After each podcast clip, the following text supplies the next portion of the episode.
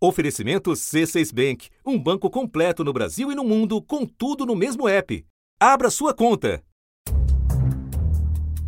Tudo começou na pandemia com o auxílio emergencial. O governo propôs 200 reais. O presidente da Câmara, Rodrigo Maia, falou em 500. O governo fechou um acordo com o Congresso, elevando o valor para 600 reais. Ele amorteceu o choque do corona para dezenas de milhões de brasileiros e impulsionou a popularidade do presidente. E o presidente Jair Bolsonaro está com a melhor avaliação desde o início do mandato. Durante três meses, o governo discutiu, internamente e em público, o que viria depois do auxílio emergencial. Uma versão repaginada e rebatizada do Bolsa Família. E a questão sempre foi uma só: como bancar o programa. Eu já disse há poucas semanas que jamais vou tirar dinheiro dos pobres para dar para os paupérrimos. Até que, diante das evidências de que era esse mesmo o plano da equipe econômica, Bolsonaro deu um basta. Quem porventura via propor para mim uma medida como essa, eu só posso dar um cartão vermelho para essa pessoa. Mas convém não levar tudo ao pé da letra. Em Brasília, a luta sempre continua. O presidente me autorizou, tá? então assim, não adianta agora a gente especular do que, que vai tirar, onde que vai cortar mas eu estou autorizado pelo presidente, ele me deu sinal verde e a partir de agora eu vou conversar com os líderes do governo, no Senado e na Câmara, conversar com a equipe econômica, ah, mas a semana que vem a ideia é apresentar um relatório é, que tenha as PECs e também a criação desse programa. Da redação do G1, eu sou Renata Loprete e o assunto hoje é o Renda Brasil ideia inviável ou barberagem do time de Paulo Guedes? E o que o ministro vai inventar agora? Neste episódio, dois convidados: o economista Marcelo Neri, diretor do FGV Social, e o jornalista Thomas Trauman, autor de um livro sobre a trajetória de 14 ministros da Fazenda. Quinta-feira, 17 de setembro. Marcelo Bolsa Família atende hoje mais de 14 milhões de domicílios brasileiros e tem uma fila de mais de um milhão e meio de pedidos em análise. Eu te pergunto, há necessidade de criar um novo programa com outro nome ou bastaria aprimorar o que já existe? Eu acho que o Renda Brasil, na verdade, é um Bolsa Família 2.0, da mesma forma que o Bolsa Família inicialmente foi um Bolsa Escola Federal 2.0. Acho que talvez seja mais uma questão de marketing político do que qualquer coisa. Está se propondo alguns upgrades no programa, como voucher para creches, pagar por melhoras de proficiência escolar dos alunos, mas isso eu acho que é assim, não é o principal. O importante é perceber que o Bolsa Família é um bom programa e que se os, os, os ajustes não forem bons, ele vai andar para trás e não para frente. Se você entende o Renda Brasil como um Bolsa Família 2.0, o que, que essa versão 2.0 precisaria trazer de aprimoramento? O que eu ouço é que você quer dar um benefício fixo por, é, por pessoa, é, e, e, atualmente você dá mais para quem tem menos, para os mais pobres recebem mais, eu acho que seria andar para trás, aumentar o custo fiscal, perder um pouco de focalização. Então acho que essa é uma má ideia. O benefício passaria dos atuais 190 reais em média para cerca de 300 reais a partir de janeiro dependendo, claro, de aprovação do Congresso. O que eu acho que precisaria seria usar melhor os dados do cadastro único para estimar a renda da pessoa.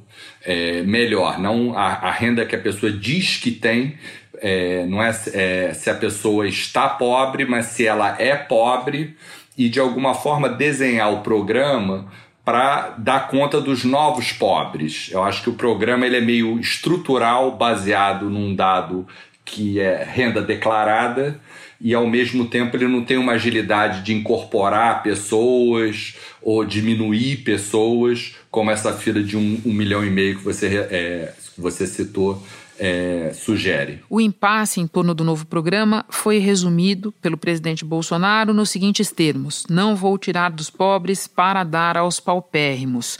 Você avalia que é isso que a equipe econômica está propondo ao querer congelar salário mínimo, congelar aposentadorias e pensões, eventualmente diminuir o seguro-desemprego? Corresponde num certo sentido. Acho que tecnicamente a equipe, a equipe, quer dizer, é, é, fez um suicídio político. Eu nunca tinha visto essa uma proposta de congelar salário mínimo. O secretário especial de Fazenda, Valderi Rodrigues, disse que a área econômica do governo Jair Bolsonaro apoia que benefícios previdenciários, como aposentadorias e pensões, sejam desvinculados do reajuste do salário mínimo e congelados nos próximos dois anos.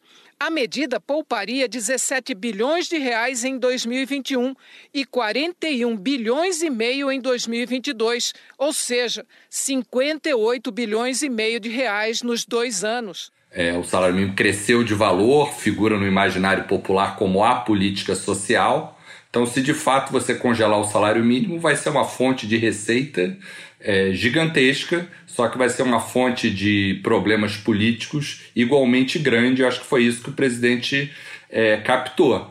Agora, eu acho que há outras fontes, como, por exemplo, é, você fazer uma reforma administrativa incluindo as, quem já está no serviço público, coisa que não está sendo feita, fazer uma, uma reforma tributária é, mexendo nas PJs ou, ou pensando em imposto, imposto sobre fortuna, há outras fontes de financiamento. Mas, como o Bolsa Família está dentro, ou o Renda Brasil estaria dentro do teto do gasto, tem esse cobertor curto. Para você criar mais, é, mais despesa, você tem que atribuir uma receita e isso sempre gera confusão, principalmente quando você fala em salário mínimo, em abono salarial, que são de fato não são exatamente dos pobres, mas são de pessoas que estão no meio da distribuição e que talvez não deveriam ser é, inicialmente penalizadas, não seriam a prioridade. Por parte do governo, jamais vamos congelar salário de aposentados bem como jamais vamos fazer com que o auxílio para idosos e pobres com deficiência seja reduzido para qualquer coisa que seja. É gente que não tem o mínimo de coração, não tem o mínimo de entendimento como vivem os aposentados no Brasil. Nós ainda vamos falar desse cobertor curto, mas antes eu te proponho que a gente volte no tempo para fazer um balanço. O Bolsa Família, o que, que aconteceu com ele ao longo do atual governo e mesmo pegando um pouco antes de 2019? Aumentou ou diminuiu a cobertura? Aumentou ou diminuiu o valor real do benefício? O benefício vem caindo desde o final de 2014, que foi ano eleitoral, caiu 18,8% em termos reais é, então é uma queda que perpassou o final do governo Dilma, do governo Temer e, e, e mesmo o Bolsonaro, que não, não, deu nenhum reajuste, ele deu um décimo terceiro, mas o valor base do benefício é o mesmo. Então é uma perda de 18,8 e nos últimos 12 meses foi criada essa tal fila de um milhão e meio de pessoas e essas filas são um expediente para você que você acaba é, economizando despesa da, melhor, da pior forma possível, que é trazendo dor de cabeça para as pessoas e principalmente nesse caso para pessoas pobres. De 2014 a 2018, mais 4 milhões e meio de pessoas passaram a viver na extrema pobreza. Na casa de Dona Eliane falta quase tudo. Faltando feijão. Ela e as três filhas estão desempregadas. Tem vezes que eu não tenho pão para as crianças, não tem leite. Mas Deus está dando força que a gente consegue sobreviver. Então, quer dizer, a extrema pobreza no Brasil, não por coincidência, subiu durante cinco anos consecutivos, todos os anos, inclusive o primeiro ano do governo Bolsonaro, mas nos anos anteriores também, subiu 67%. Eu acho que é um bom, é um, é um, é um bom exemplo de como, quando você. É, de um ajuste fiscal em cima dos pobres, que não resolve a questão fiscal e aumenta a pobreza, como foi o caso. E como faz para resolver a fila? É uma decisão de governo? Eu acho que é uma questão operacional. Acho que o mantra do governo era fazer um ajuste fiscal por bons motivos, o governo de fato precisa de um ajuste fiscal, só que a fila era um pouco a dificuldade de operacionalizar é, o Estado brasileiro, acabava economizando recursos, o que, por exemplo, durante uma pandemia, quando o mantra é outro, é você não deixar ninguém para trás, etc., é tudo que você não pode fazer Hoje as filas do INSS é, mostravam a mesma coisa. Em várias agências pelo país já havia fila logo cedo, no horário previsto para recomeçar o atendimento presencial, apesar da exigência de agendamento. E de nada valeu marcar hora para os brasileiros que apareceram para a perícia médica. Então, eu acho que é uma péssima maneira de você fazer o ajuste fiscal que você não escolhe. É meio aleatório e, no caso do Bolsa Família, você acaba atingindo os mais pobres. Marcelo, nesses meses de pandemia, o Bolsa Família está rodando paralelamente ao auxílio emergencial.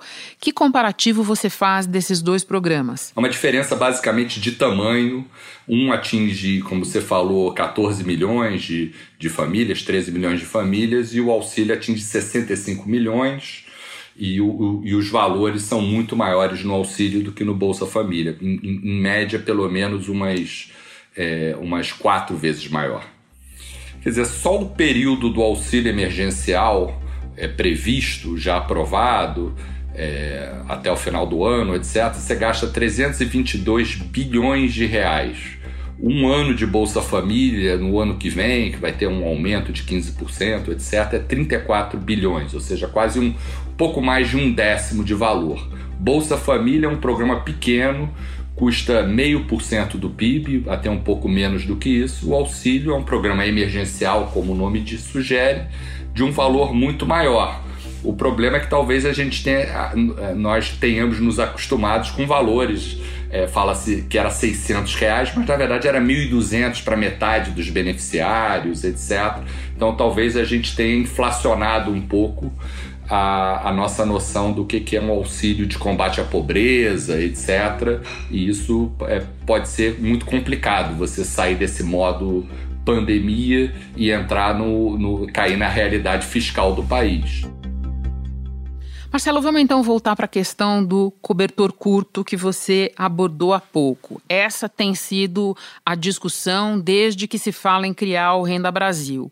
Na real, existe como fazer esse programa sem é, criar um novo imposto, tirar dinheiro de outros programas ou furar o teto de gastos? É, é, ele está dentro do teto de gastos, é, que é uma cláusula constitucional o governo até tentou, na votação do Fundeb, colocar uma parte do programa no, na educação, que não está sujeito ao teto, mas não deu certo. Quer dizer, o fundo é, gente tem que enfrentar a nossa restrição fiscal. Só que o Bolsa Família faz isso melhor do que outros programas, porque ele é um programa muito pró-pobre. Ele custa meio por cento do PIB. Esse upgrade do Renda Brasil, eu imagino que seja mais 1,5% do PIB, o que é muito recurso na condição atual, mas é pouco em relação aos 14% da Previdência, etc. Eu diria que o Bolsa Família é um grande aliado do ajuste fiscal do Brasil, então eu não acho que eu acho que a gente ter o teto de gasto, etc., talvez combine com Bolsa Família mais do que com outros programas, apesar dessas dificuldades. Marcelo, para encerrar, se você tivesse que indicar uma medida de aperfeiçoamento do Bolsa Família ou para viabilizar a criação do Renda Brasil, qual seria ela? Eu acho que é seguir na mesma trilha, você talvez ampliar o número de beneficiários. Acho que criar uma instância no Bolsa Família ou no Renda Brasil que permita incorporar os novos pobres na medida que eles entrem e saiam da pobreza. O Bolsa Família ele é um programa muito estático, é uma, baseado numa fotografia de pobreza, enquanto a gente sabe que na realidade a pobreza é uma espécie de filme onde pessoas entram e saem principalmente em época de pandemia e depois da pandemia. Felizmente, a gente vai sair dessa situação em algum momento, que é de fato muito grave. A gente pegar a renda do trabalho, ela, ela despencou, acabou, ela vai voltar e o programa tem que ter essa agilidade, coisa que não tem até agora, como essa fila de um milhão e meio de brasileiros é, mostra. Marcela, eu agora vou chamar o jornalista Thomas Trauman, mas antes me despeço de você. Muito obrigada por todas as explicações. Bom trabalho aí. Obrigado, Renato. Prazer foi meu.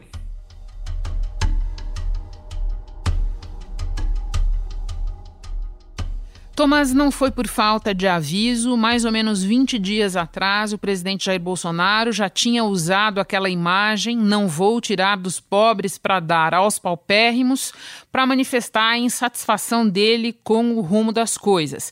E, no entanto, era exatamente isso é, que a equipe econômica vinha fazendo para formatar o Renda Brasil. O que, que, é isso, Thomas? Um caso de surdez ou são pessoas, como disse o próprio presidente na terça-feira, desconectadas com a realidade? É, Renata, parece que o presidente está certo, né? Porque é inacreditável que um ano e nove meses depois de, da posse, a equipe econômica parece que não entende os signos de Brasília, né? É, o presidente tem uma posição muito clara uh, de que ele não ia fazer uh, não, ia, não ia aceitar na, na, na, proposta do Renda Brasil algo que uh, fosse prejudicial aos seus outros grupos de eleitores. Então, é, o que a equipe do Guedes fez foi quase um amadorismo. O cartão vermelho não foi para mim, esclarecendo todo mundo. Eu conversei com o presidente hoje cedo, conversamos sobre as notícias dos jornais. Eu lamentei muito essa interpretação. É? Uma proposta como essa uh, nunca passaria no Congresso né, relembra um pouco os mesmos erros que essa equipe cometeu durante a discussão da reforma da Previdência, em que fez propostas uh, muito similares, né, como, por exemplo, acabar com o PPC, que atende uh, uh, pessoas idosas e pessoas com deficiência. Ou seja, já naquele momento era óbvio que esse tipo de proposta não iria, não iria ser aprovada. Né? Então, essa, essa a cegueira a política do, do, ministro Paulo Guedes é uma coisa muito grave. Há um clima, eu repito, o presidente fala que eu não entendo de política e ele mesmo fala que ele não entende de economia. Aí o presidente tem o direito também, politicamente, de dar uma resposta à altura. Então acabou, não tem mais renda Brasil. Pronto. Está aí a resposta política. Thomas, é, o economista Guilherme Tinoco descreveu num gráfico bem humorado na terça-feira, logo depois dos eventos que todos nós assistimos, é, uma espécie de moto contínuo é, que permeia as ações e as falas do ministro Paulo Guedes. Ou seja, é, vamos, é, entra a história de financiar é, o Renda Brasil com a desidratação de outros benefícios, não acontece, passamos a falar, por exemplo, da recriação da CPMF. Também também não acontece. O ministro passa a falar, por exemplo, de novo, de bilhões e bilhões de reais que seriam arrecadados com privatizações que também não acontecem.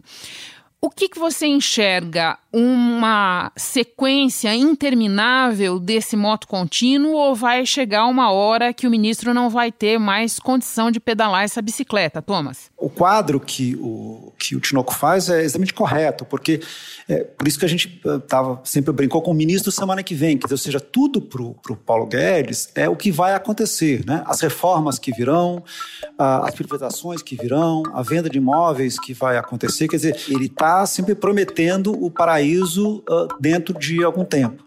Só que, uh, quando ele faz isso, no início, com a credibilidade que ele, que ele uh, acumulou durante os anos uh, no mercado e na academia, as pessoas acreditavam. Agora, quando cada vez mais essas promessas não são cumpridas, ele vai se desgastando. Então, ele vai se tornando um ministro que as pessoas é, param de prestar atenção. Ou prestam atenção, mas sem levar tanto a sério. E isso é fatal para o ministro da Economia. Quer dizer, ou seja, o ministro da Economia ele é o cargo cuja principal função é ter uma credibilidade junto ao mercado, uh, ter uma credibilidade junto aos agentes econômicos. E o Paulo Guedes está perdendo isso. É uma pessoa que já foi do mercado, portanto, entende exatamente uh, o risco que ele está correndo ao se tornar um, um ministro sem é, credibilidade. Thomas, em mais uma demonstração que a gente sempre precisa tomar com cautela os eventos e as declarações em Brasília, nós fomos dormir na terça-feira com a sensação de que o Renda Brasil era uma obra natimorta, digamos assim. E nesta quarta-feira, o senador Márcio Bitar, relator do orçamento, disse que foi autorizado pelo presidente Bolsonaro a incluir despesas com um novo programa social na peça orçamentária do ano que vem. O que é que isso nos diz sobre a maneira do presidente funcionar, Thomas? O que, que o presidente come, dorme e pensa somente nisso? Ele pensa na sua reeleição. É, é, esta é a base de todas as atitudes do presidente Bolsonaro. E ele chegou à conclusão durante essa pandemia que a, a reeleição dele está vinculada diretamente a algum grande programa social que substitua o Bolsa Família, que dê a ele uma marca social, assim como o, o PT teve no Bolsa Família.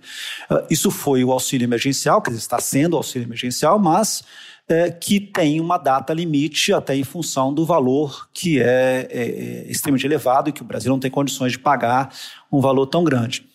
É, o que a gente assistiu nessa primeira gestão do presidente Bolsonaro foi um piti. Acordei hoje surpreendido por manchetes em todos os jornais.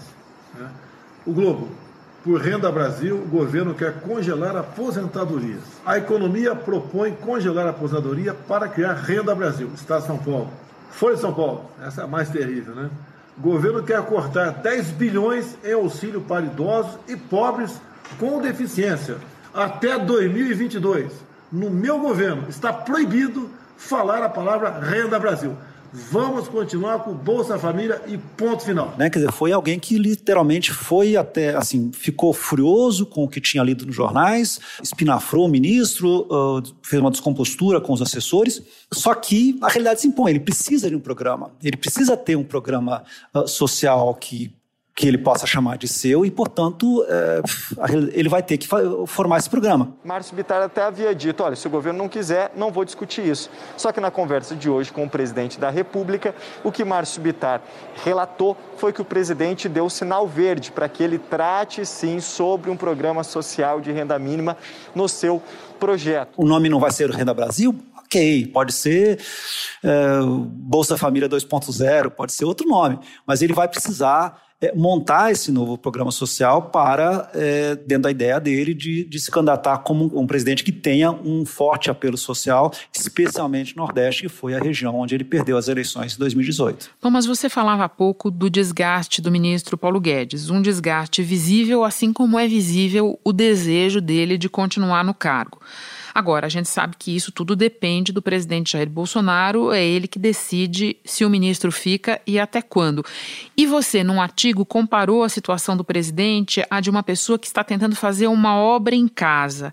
Pode nos explicar essa imagem e como ela ajuda a entender as chances do Paulo Guedes ficar ou sair? A minha comparação é simples, ou seja, imagine você que você está, você quer fazer uma casa, né? Então você chama um engenheiro, o engenheiro uh, vem, apresenta um projeto, você não gosta desse projeto, uh, você pede uma nova, um novo, um novo projeto. Esse engenheiro vem um mês depois, ou quase um mês depois, apresenta um projeto com os mesmos defeitos que você tinha visto na primeira vez. A minha comparação é o presidente pega e rasga, rasga o papel, um, faz um grande é, balbúrdia, só que ele continua com um grande problema que é ele precisa da casa. É, então, a minha questão é, se o ministro Paulo Guedes conseguir arquitetar, conseguir fazer um modelo de um programa social que, ao mesmo tempo, uh, dê ao presidente Bolsonaro o ganho eleitoral que o presidente precisa e, simultaneamente, não uh, crie um programa fiscal que apavore o mercado, bem, a sobrevivência dele está assegurada. Se ele não conseguir, ele deixa de ter utilidade. E aí a questão é muito grave. Quer dizer, um, presidente, um ministro da, da, da Economia sem utilidade ele pode até ficar, mas ele fica numa situação, e aí fazendo uma comparação, ele fica numa situação muito parecida com o ministro Manteiga no último ano do governo Dilma. Quer dizer, ele fica, mas sem poder. É, aí ele, o prazo de validade dele já começa a, a, a vencer. Tomás, muito obrigada pela conversa, bom trabalho. Muito obrigado, Renata, muito obrigado a você. Na conversa conosco, o Marcelo Neri mencionou o CadÚnico, Sistema de Cadastro Único do Governo Federal. Pois bem, para receber as parcelas do auxílio emergencial, os beneficiários do Bolsa Família precisam manter em dia os seus dados nesse cadastro. A atualização precisa ser feita sempre que houver mudança no número de integrantes da família, no endereço residencial ou nas condições socioeconômicas mesmo. É o que acontece, por exemplo, quando a pessoa muda de emprego. Este foi o assunto podcast diário disponível no G1 e também nos aplicativos Apple Podcasts, Google Podcasts, Deezer, Spotify, Castbox. Nos aplicativos dá para seguir a gente e assim ficar sabendo toda vez que tiver novo episódio. Eu sou Renata Loprete e fico por aqui. Até o próximo assunto.